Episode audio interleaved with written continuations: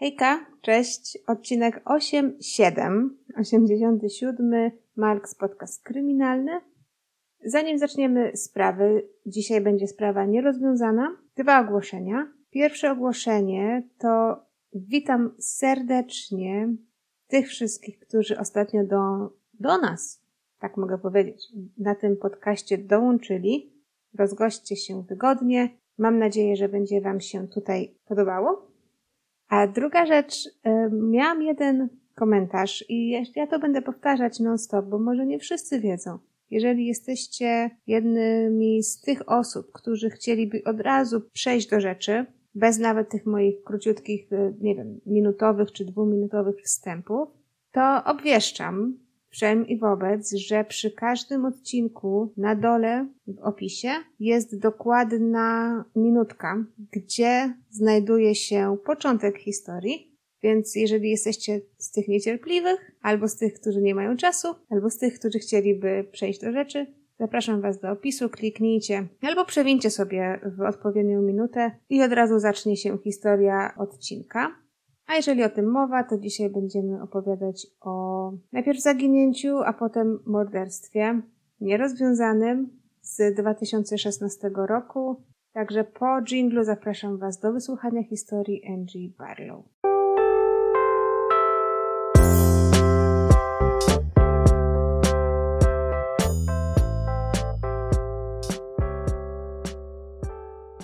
Na początek kilka słów o naszej bohaterce, Angie urodziła się 21 sierpnia 1993 roku. Była najstarsza z czwórki rodzeństwa. Angie miała jeszcze trzy młodsze siostry.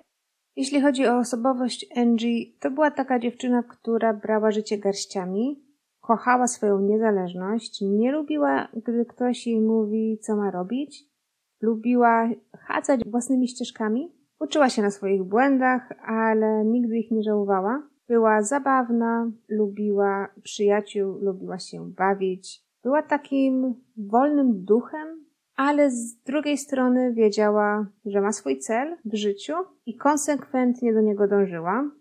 A jeżeli chodzi o cel w życiu Angie, w momencie, kiedy to 2016 rok, więc Angie miała wtedy 23 lata i na tamten moment swoją karierę zawodową Angie łączyła z tańcem. Robiła swoje pierwsze kroki, pracowała w klubie tanecznym. Jej takim celem gdzieś tam za jakiś czas było zostanie zawodową egzotyczną tancerką, bo to była jej pasja.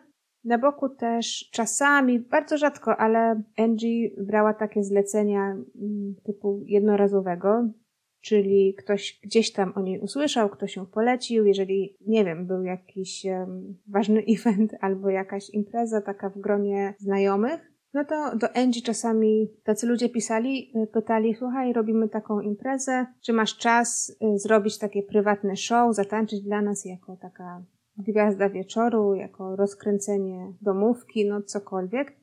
Angie brała takie zlecenia, przede wszystkim ze względu na kasę, ale też ze względu na budowanie takiej listy kontaktów.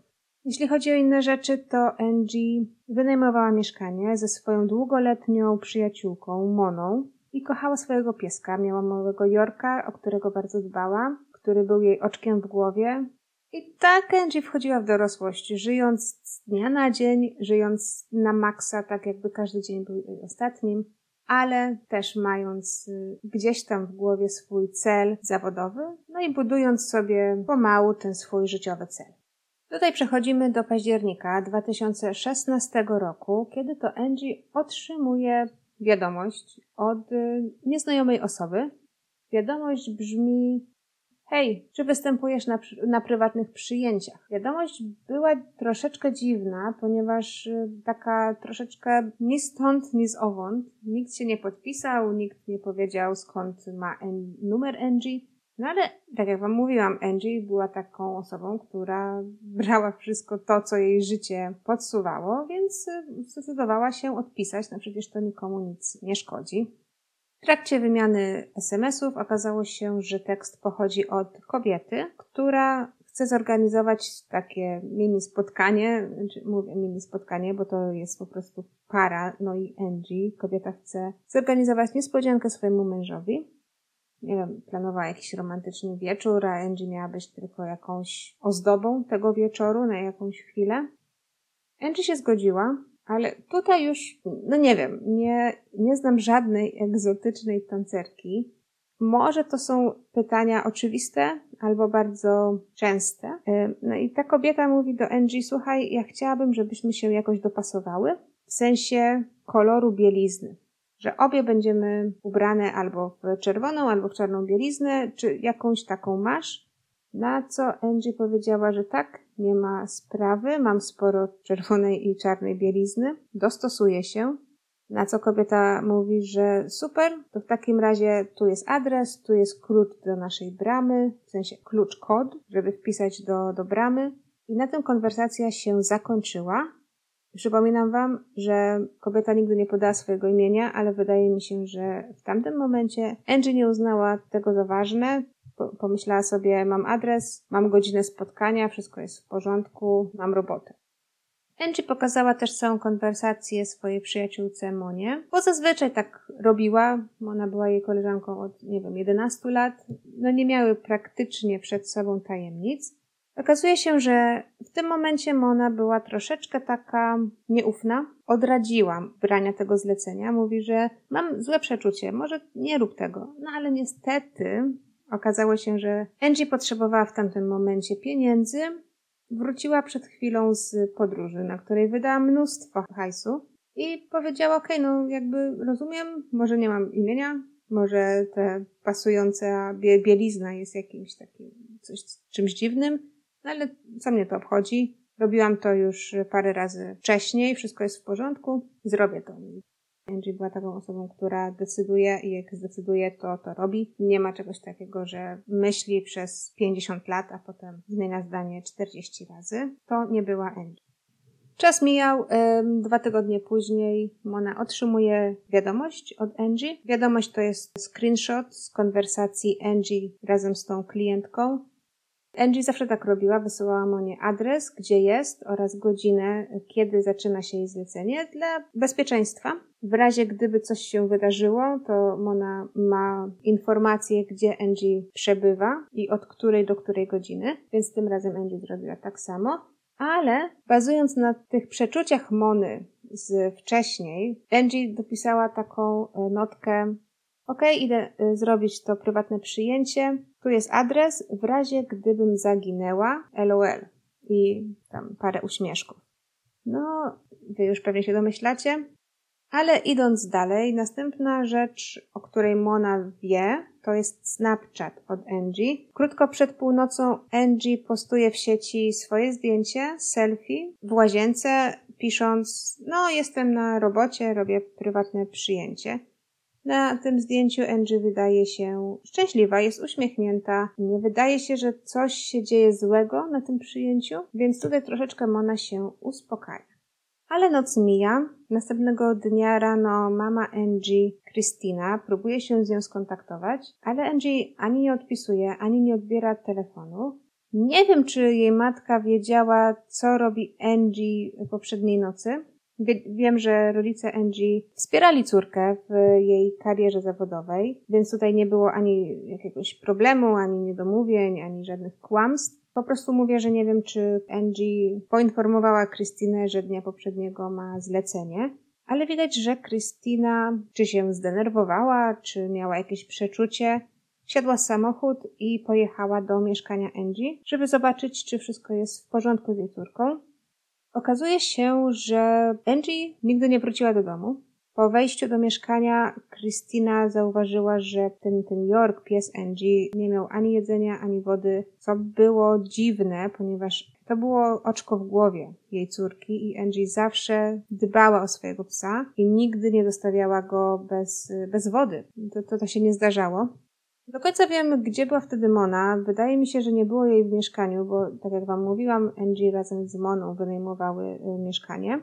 Zatem wnioskując z faktu, że matka Angie musiała do niej do domu pojechać, żeby zobaczyć, czy wszystko jest z nią w porządku, zamiast skontaktować się z Moną bezpośrednio, e, no, wnioskuję, że po prostu, nie wiem, może Mona wtedy gdzieś wyjechała, była gdzie indziej, ale po tym, jak przyjaciółka Angie dostała wiadomość od jej matki, że słuchaj, nie wiem, gdzie jest Angie, czy wiesz coś, czy masz jakieś informacje, bo się martwię, natychmiast y, wróciła do, do, do, wiadomości od Angie, do ostatniego screenshota z adresem, gdzie Angie miała być zeszłej nocy i zdecydowała się tam pojechać i zobaczyć, y, co to za miejsce. Nie wiem, może Angie wypiła za dużo i nie chciała wrócić do domu samochodem, a y, ci, którzy organizowali imprezę, ta bardzo miła pani, może zaproponowała jej nocleg. No tak mogło się zdarzyć.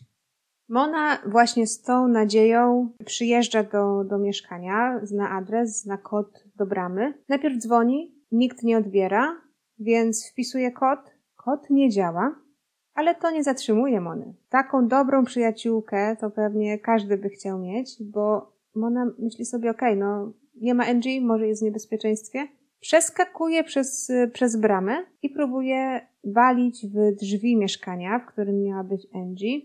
Mieszkanie okazuje się, że nie było zamknięte na klucz, więc Mona wchodzi do środka i uwaga, w mieszkaniu jest pustka. Mówiąc to, nie myślę o tym, że tam nie ma nikogo. Mam na myśli to, że w mieszkaniu po prostu nie było żadnych rzeczy osobistych, nie było żadnych bibelotów na półkach. Mieszkanie po prostu było puste, tak jakby w nim nikt nie mieszkał. Tutaj Mona, no już panikuje, dzwoni do Krystyny, do matki Angie i obie idą zgłosić sprawę zaginięcia Angie na policję. Policja w Indianapolis przyjmuje sprawę. Nawet, nie wiem czemu, ale nie czekali tych 24 godzin od momentu zaginięcia. Może od razu wydawało im się, że sprawa trochę jest dziwna, coś tutaj śmierci. Od razu wkraczają do akcji. Pierwsze, co robi policja, to zdobycie nagrań monitoringu tego kompleksu mieszkań, w którym miała być Angie, bo tam przy bramie wjazdowej była kamera. Oczywiście nie ma problemu, nagranie zostało udostępnione i policja odnajduje dowód w sprawie. 27 października nad ranem o godzinie 3.29 Czyli w momencie, kiedy teoretycznie Angie miałaby już y, wracać do domu z tego przyjęcia, widać, że brama kompleksu apartamentów otwiera się. Widać też y, niebieski samochód Angie wyjeżdżający z bramy na ulicę. Okazałoby się może, że okej, Angie zrobiła zlecenie, wraca do domu, ale zaraz za samochodem Angie jedzie następny samochód to nie jest tak, że o 3.30 nad ranem jest duży ruch, nikt nie jeździ do pracy, nikt, nie wiem, nie jeździ do sklepu. Wydaje się, że te samochody jadą razem, ponieważ brama się nie zamyka za Angie. Zostaje otwarta tak jakby samochód, który podąża za Angie, razem z nią wracał z imprezy, Przypominam wam, ta impreza to, to nie była żadna jakaś balanga, to była jedna para, małżeństwo i Angie. Angie miała zatańczyć, wrócić do domu, zostawić parę w mieszkaniu. Takie było zlecenie. A tu widzimy, jakby dwa samochody wyjeżdżały razem z bramy i udawały się w nieznanym kierunku. Pierwsza myśl policjantów i nadzieja matki Krystyny jest taka, że okej, okay, w takim razie, jeżeli widać wyraźnie, że te samochody jadą razem gdzieś, może w środku zlecenia Angie zakumplowała się z parą, może pomyśleli, że pojadą gdzieś na jakieś afterparty albo zmienią lokalizację. Wszystko mogło się zdarzyć. Zabalowali, Angie nie zdążyła jeszcze wrócić do domu. Ta nadzieja była. W międzyczasie, równo z, ze śledztwem policji, oczywiście jak to już w ówczesnych czasach bywa, to jest rok 2016, Zatem rodzina i przyjaciele Angie postują w social mediach, rozwieszają ulotki, organizują też grupy poszukiwawcze, które szukają Angie w pobliskim lesie, na drodze pomiędzy mieszkaniem Angie a mieszkaniem pary. Gdziekolwiek się da, wszyscy wolontariusze chcą znaleźć dziewczynę. Poszukiwania jednak na tamtą chwilę nie dają rezultatów. Wracając do nagrania z monitoringu z tego kompleksu apartamentów, policja nie jest w stanie, to, to była noc, było ciemno, więc policja nie jest w stanie zobaczyć, kto prowadził samochody. Zarówno samochód Angie, jak i ten samochód y, czarny, który jechał za samochodem Angie. Ale na szczęście można zidentyfikować numery rejestracyjne tego drugiego czarnego samochodu. Policja przeszukuje swoją bazę. Okazuje się, że samochód należy do kobiety o nazwisku Raven Miller, i zaraz później wychodzi na jaw, że to właśnie Raven pisała te teksty do Angie. Raven miała partnera, to był chłopak imieniem Baron McColla. I uwaga, tutaj jest twist całej historii, ponieważ okazuje się, że Angie znała oboje. Nie, nie to, że znała, gdzieś tam ich widziała. Angie znała ich z jednej z imprez, na której tańczyła. Mało tego, w przeszłości przez krótki moment Angie nawet spotykała się z Baronem, później ze sobą zerwali, Baron związał się z Raven i tak na dobrą sprawę cała trójka nie do końca siebie lubiła. Angie nie do końca lubiła parę, oni też nie darzyli jej sympatią. Przede wszystkim ta, ta dziewczyna Raven, która wiedziała, że Baron, jej obecny chłopak, wcześniej spotykał się z Angie Tutaj policja przypuszcza, że to właśnie dlatego Raven nie wyjawiła swojej tożsamości w tych tekstach, organizując spotkanie z Angie, ponieważ wszyscy przyjaciele Angie oraz rodzina. I to są też przypuszczenia policji, że jeżeli Angie wiedziałaby, kto do niej pisze, jeżeli wiedziałaby, że te wiadomości otrzymuje od Raven i że to prywatne zlecenie jest dla Raven i dla Barona, ona nigdy by się na to nie zgodziła, nigdy nie przyszłaby do mieszkania, co wydaje się Raven wiedziała, dlatego nigdy nie powiedziała swojego imienia i nazwiska. Mało tego, jest jeszcze jeden twist w tej historii. Policja przypuszcza, że w ten cały spisek, bo tak to można nazwać, została zamieszana jeszcze osoba trzecia. Dlaczego? A dlatego, że w momencie, kiedy Angie przyszła na, y, na umówione miejsce, jeżeli drzwi otworzyłaby Raven albo Baron, no to Angie odwróciłaby się na pięcie i wyszła. Nigdy nie weszłaby do tego mieszkania, wiedząc, że jedno z nich jest w środku, nie czułaby się komfortowo, nie lubiła pary, po prostu by zrezygnowała. Dlatego przypuszczenia policji są takie, że te drzwi do mieszkania otworzyła inna osoba, kompletnie nieznana, Angie, żeby ją po prostu zaciągnąć do środka. Policja bierze parę na przesłuchania. Para mówi, że tak, tamtej nocy, 26 października, faktycznie spotkali się z Angie, ale Angie wyszła z imprezy z kimś innym, a oni zostali w mieszkaniu. To była ich cała historia, nie byli w stanie powiedzieć nic więcej i policja po kilku godzinach przesłuchania uznała, że okej, okay, no skoro tak mówią, no to tak mówią, może tak było, musimy ich puścić. Nie mamy żadnych dowodów, aby przetrzymywać ich dłużej na komisariacie. Para została puszczona wolno. Okazuje się, że krótko po tych zdarzeniach, to już tak na marginesie, ale może też nie do końca, bo to jest dosyć dziwne, Raven i Baron opuścili Indianapolis i przenieśli się do Phoenix w Arizonie. Tutaj mam lekkie niedopowiedzenie, taki lekki niesmak, ponieważ widzimy na kamerze monitoringu, że samochód, który śledzi, czy jedzie razem y, za Angie, to jest samochód Raven. Wiemy to. Nie ma informacji, czy ten samochód wrócił do Raven. Podejrzewam, że, że, że może tak, ale nie znalazłam takiej informacji. Krótko po tym, jak okazuje się, że Angie zaginęła, para po prostu opuszcza Indianapolis, przenosi się gdzie indziej. Dlaczego? Pewnie powiedzieli policji jakąś śpiewkę typu zaczynamy nowe życie, albo nie wiem, baron dostał pracę, no cokolwiek. Wydaje mi się tutaj, że ten wątek nie jest do końca przebadany przez policję, ale z drugiej strony policja mówi, że nie mają żadnych, ale to żadnych dowodów na to, że Raven czy Baron byli zamieszani w zaginięcie Angie. Faktycznie to był samochód Raven, ale nie jest możliwe zidentyfikowanie kierowcy, zatem nie ma podstaw, para jest wolna.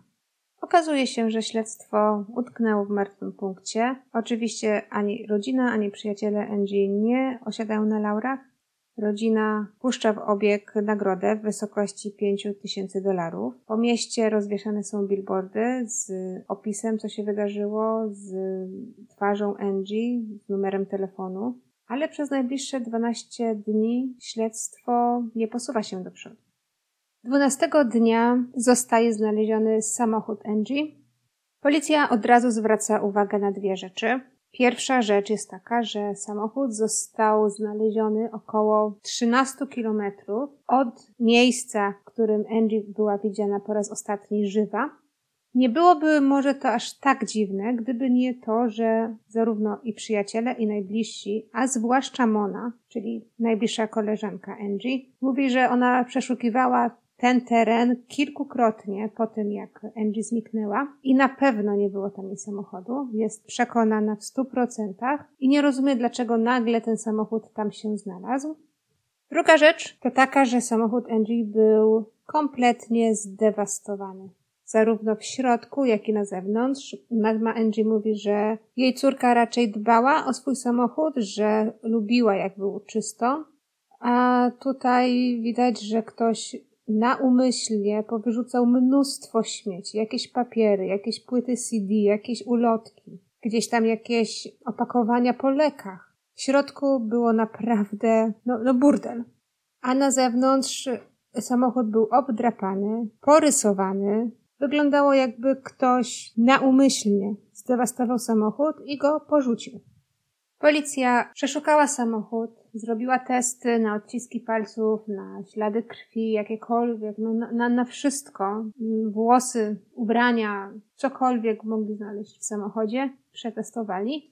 Nie wiemy jednak, jakie były wyniki tych testów, ponieważ sprawa NG jest nierozwiązana, zatem policja nie podaje wyników e, wszystkich swojego śledztwa, żeby trzymać coś w zapasie czy w rękawie, gdyby śledztwo ruszyło do przodu.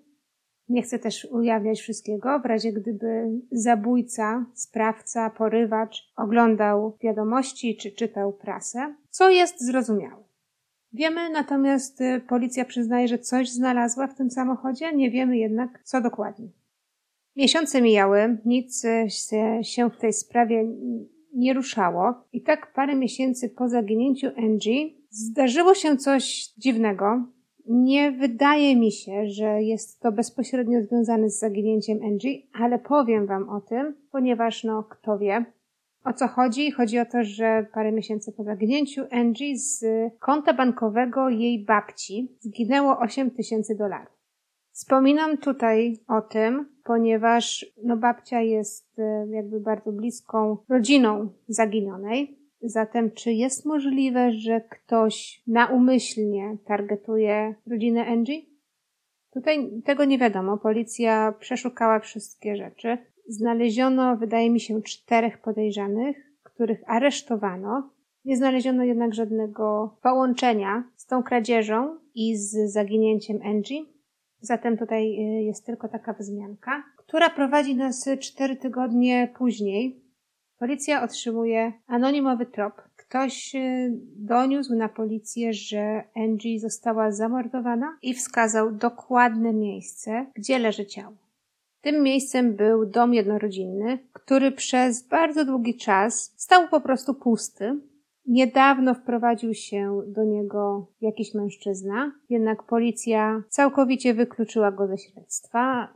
Natomiast interesujący fakt jest taki, że ten dom był wcześniej wynajmowany przez kogoś z otoczenia barona. Wydaje mi się, że to były jakieś jego um, dalecy krewni albo grupa przyjaciół, jakoś tak, zależy gdzie czytasz. Ale no nieważne kto, czy przyjaciel, czy krewny. Ważne, że mamy następne połączenie z baronem. Wiecie, baron to ten chłopak, dla którego Angie miała tańczyć jako prezencie. I oczywiście jej ex. Jeszcze tutaj e, dopowiem, że dom, o którym teraz mówimy, znajduje się około 16 kilometrów od miejsca, w którym Angie była widziana żywa po raz ostatni. Nie wiem jak wam, ale tutaj no, jest coś na rzeczy, moim zdaniem. Niemniej jednak policja dociera na miejsce, zaczynają przeszukiwania.